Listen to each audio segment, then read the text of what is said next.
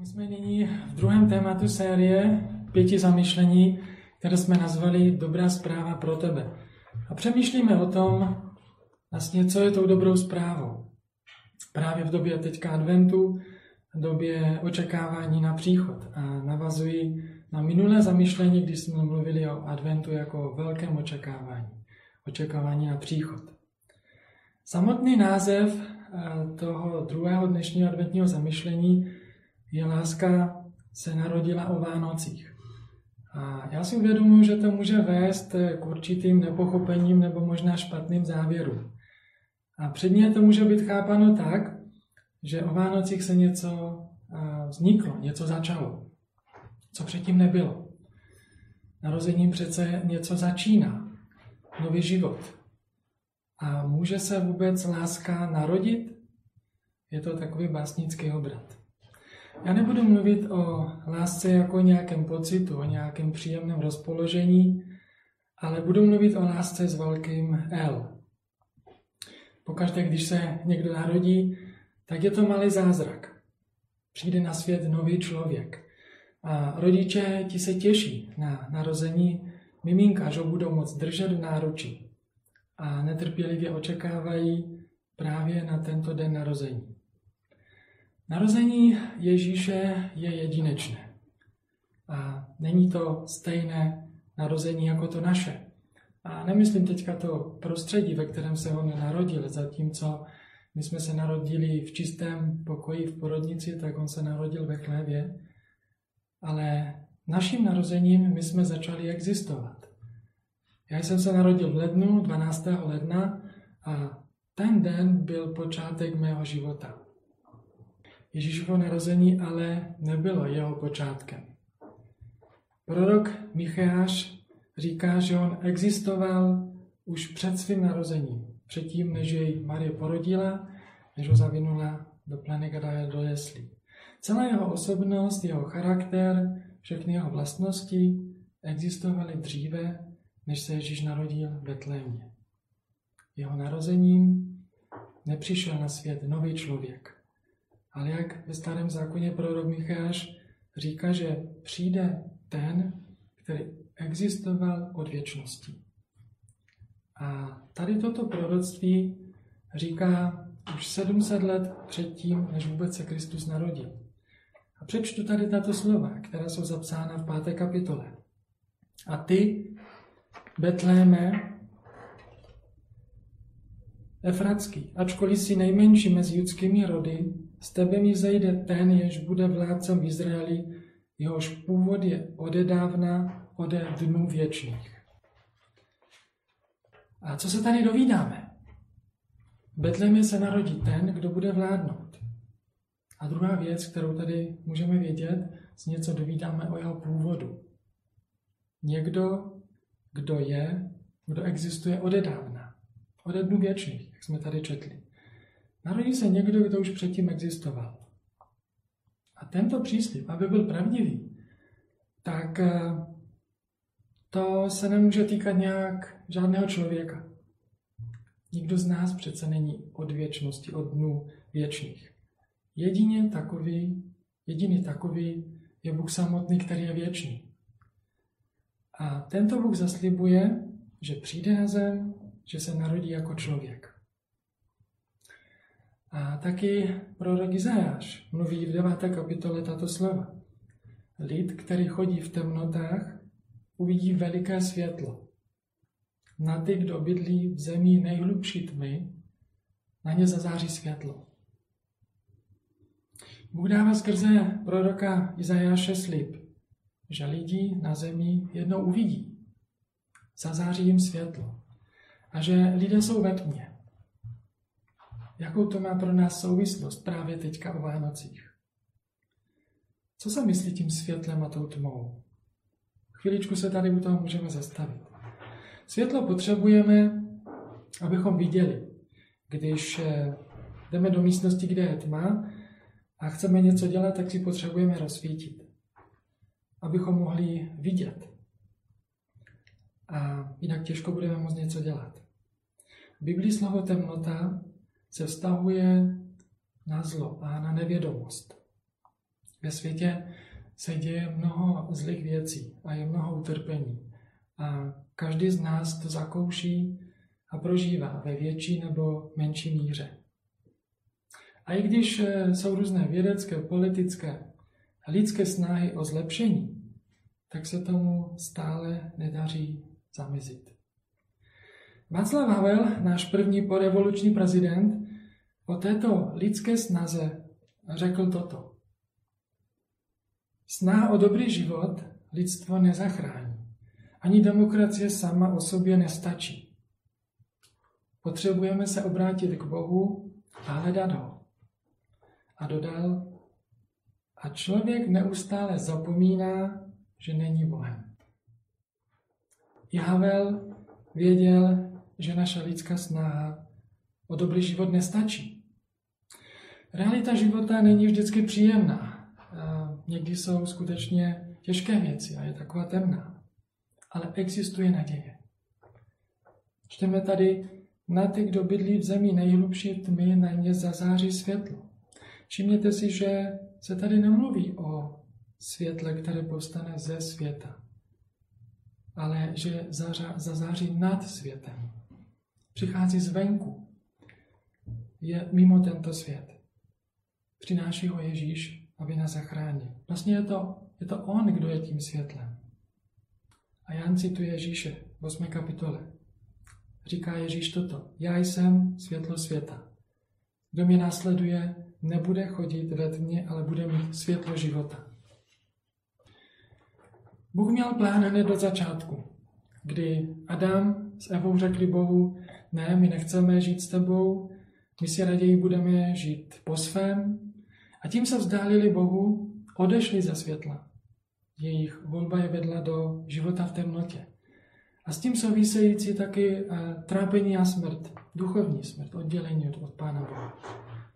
Bůh to ale takto nenechal a zaktivoval záchranný plán. Budu pokračovat v Izajaši v pátém verši. Neboť chlapec se nám narodil, syn je nám dán, na jeho rameni spočine panství. Dal mu jméno podivuhodný rádce, mocný Bůh, věčný Otec, kníže pokoje. Nebude konce vzrůstu jeho panství a pokoje na Davidově trůnu a nad jeho královstvím, aby ho mohl upevnit a posílit v právu a spravedlnosti od nynějška až na věky. Horlivost hospodina zástupu to učiní. Tak to mluví Izajáš. A tady ten příslib je v přítomném čase. Je nám dán. Už tehdy toto platilo. 700 let předtím, než se to stalo. Skutečnosti. Čteme, že světlo přišlo. Neboť se nám narodilo dítě. Toto dítě, to světlo přináší, protože je podivuhodně rádce, je mocný Bůh, je věčný Otec kníže pokoje. Všimněte si, že tyto tituly, které má toto dítě, tak patří jedině samotnému Bohu. On je mocný Bůh. On je věčný Otec, který je stvořitelem a přece se narodil. Co v Ježíši máme? Co nám nabízí, k čemu pozývá díky jeho příchodu? Z této části, kterou jsme četli tady z Jezajaše, jsou to přinejmenším čtyři věci z těch titulů, které jsme tady četli. Podivodný rádce. V jakém smyslu? Vzhledem k našemu stavu nezávislosti, kdy sami sobě jsme se stali bohy, všechno se tím obrátilo úplně na ruby. To, co vypadalo přitažlivě, a jako to, co nám přinese potěšení a uspokojení, tak nás to může nakonec učinit závislým. Místo větší svobody, větší závislost. Ježíš přichází jako podivuhodný rádce, aby nás zachránil od vlastního klamu a pošetilosti, že opravdový život můžeme žít bez něj. Pak tady čteme mocný Bůh. K čemu je potřeba moc? I když se snažíme, tak nejsme schopni dělat to, pro co jsme byli stvoření a co Bůh zamýšlel. Ježíš přichází, aby svou moci porazil hřích a smrt a dal nám sílu toužit potom a činit to, co bychom sami nedokázali. Otcová láska, čteme. díky Ježíši můžeme zakusit a prožít, poznat Boží otcovskou lásku. On přišel, aby na jeho životě lidé viděli, jaký Bůh je, jak on přistupoval k druhým. On je těmi dveřmi, skrze které můžeme přijít k Bohu, Bohu Otci. Už nemusíme být oddělení, ztracení, odcizení, osamělí, ale můžeme mít tu výsadu nazývat se jeho dětmi.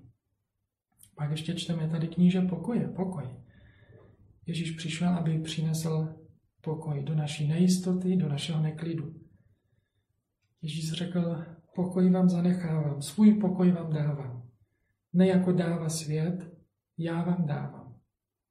Ať se vaše srdce neděje, ne, ať se vaše srdce nechvěje a neděsí. Máme to zapsané v Janově, v 8, 8. kapitole. Říká, svůj pokoj vám dávám, říká Ježíš. Je to Kristův pokoj. Žádný takový ve světě najít nelze. Ježíš je rádcem, dává sílu, ukazuje na Boží otcovskou lásku a dává pokoj, který nikdy nemůžeme najít.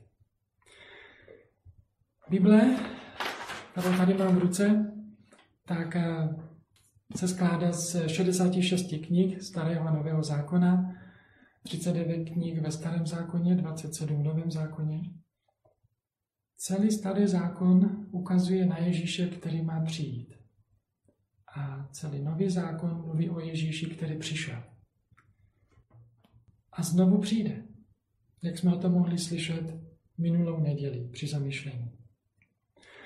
Bůh, který je všemohoucí, stvořitel vesmíru, přišel na svět, který stvořil.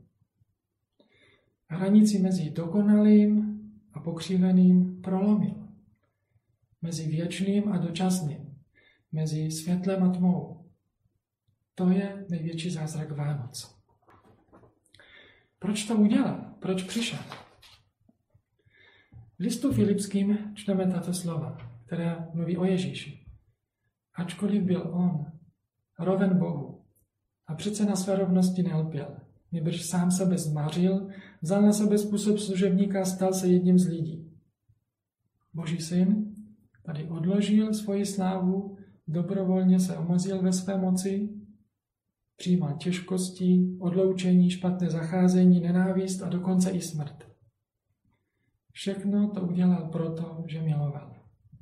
Miloval až do krajnosti. Nás, lidské bytosti, nijak zvlášť hodné lásky. Přijal naši chudobu, abychom my mohli být jeho, mohli mít podíl na jeho slávě.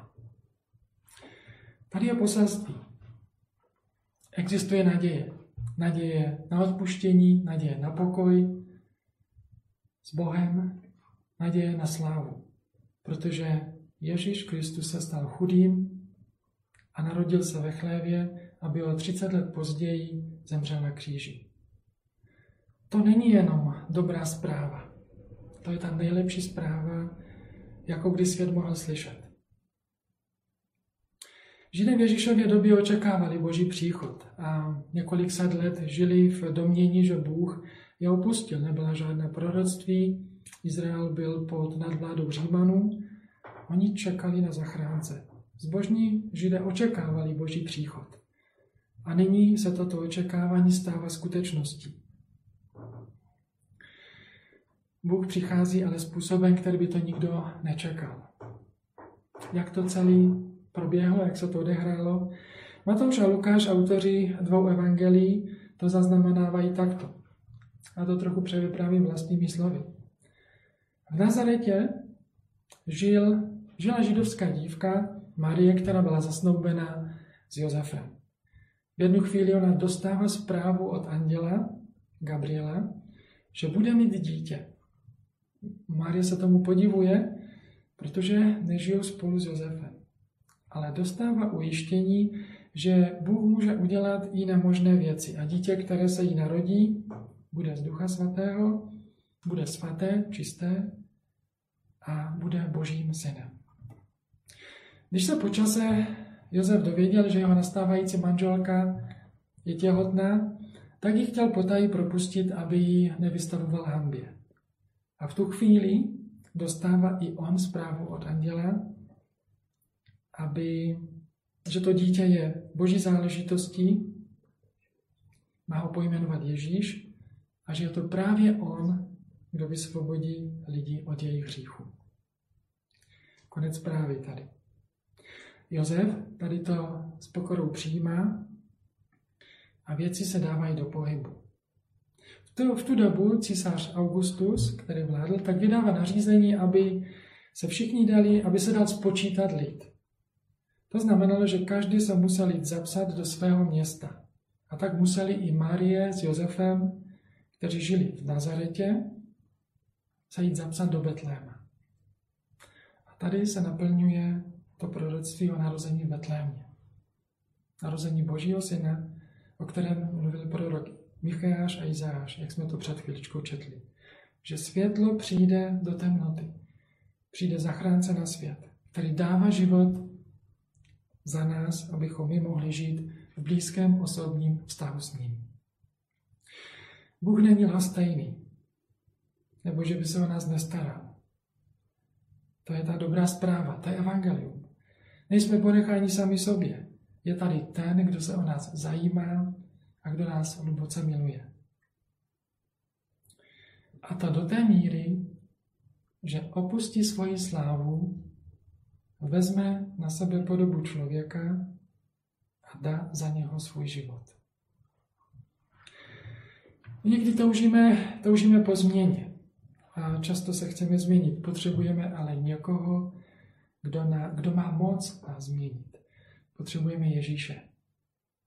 To je poselství Vánoc. Ježíš zve, pojďte ke mně, protože já jsem přišel kvůli vám, kvůli tobě. A to nám dává novou naději do dalších dnů, do budoucnosti. Bůh přišel mezi nás, Immanuel, Bůh s námi. Ať se děje cokoliv, mohu vědět, že Bůh je se mnou v každé chvíli. Pilát, když vyslychal Ježíše, když za ním přišli židovští eh, vůdci s tvrzením, že se prohlašuje za krále, tak Pilát se Ježíše zeptá přímo.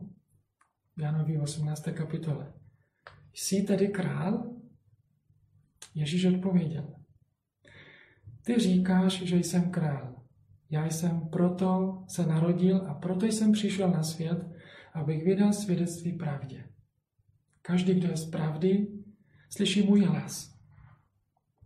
Máme tady jasný, viditelný, vyslovený důvod jeho příchodu. Ježíš říká, já jsem přišel proto, abych mluvil o pravdě, abych odkryl pravdu, abych zjevil pravdu, aby byla viditelná, aby byla zřejmá. Skutečnost je taková, že Bůh tak miloval svět, že dal svého jediného syna, aby každý, kdo v něho věří, nezahynul, ale měl život věčný. Bůh dal svého syna. Ježíš říká, já přicházím. Ježíš kdekoliv přišel, tak vyvolával určité reakce. A lidé na něho reagovali. Ty reakce byly někdy silné, někdy úplně až vyhrocené. Byl jako magnet, buď přitahoval nebo odpuzoval. Jedni na něho reagovali na to, co říkal, úplně naštvaně, že rozuřeně. Až tak, že ho chtěli zhodit z útesu a zabít. Jiní ti na něho pokřikovali, aby šel pryč, odejdi, běž pryč, a tě nechci, odejdi ode mě. A jiní se před ním sklonili a uctívali ho. Proč tolik rozdílných reakcí? Je to proto, kým on je. Kým tvrdil, že on je. Pokud je Božím synem, mohu k němu přijít, sklonit se před ním a dát mu svůj život. Celý Ježíšův život dokazoval, že láska není jenom prázdné slovo. Cokoliv dělal, tak ukazovalo a svědčilo o jeho podstatě. Miloval. Jeho příchod na tuto zem, celý jeho následný život až do ukřižování. A ve chvíli utrpení, nepředstavitelné fyzické bolesti, uražlivých slov, výsměchu, nenávisti a zlobě takové, že ho dali zabít krutou smrti na kříži. Tak co dělá Ježíš? On se modlí a prosí svého nebeského Otce. Otče, odpustím. Otče, odpustím. Vždyť oni nevědí, co činí. Jaký jiný nebo větší důkaz lásky ještě potřebujeme. Přišel z lásky k nám, opustil všechnu svoji nebeskou slávu, stal se chudým. Listu korinským čteme, znáte přece milost našeho Pána Ježíše Krista, ačkoliv byl bohatý, stal se kvůli nám chudým, abyste vy v jeho chudobě zbohatli. Žalmista říká, poběžím cestou tvých přikázání, neboť si rozšířil mé srdce. V těchto slovech žalmisty tady můžeme vidět v ním radost. Poběžím, poběžím cestou tvých přikázání, protože si rozšířil mé srdce. Já jsem poznal, jak mě máš rád, jak mě miluješ. Otevřete mu své srdce. Přiblížte se k němu. A on se přiblíží k vám. Poznejte, jak Bůh miluje člověka, jak Bůh miluje vás. Jeho příchod, jeho narození, narození Ježíše je toho důkazem.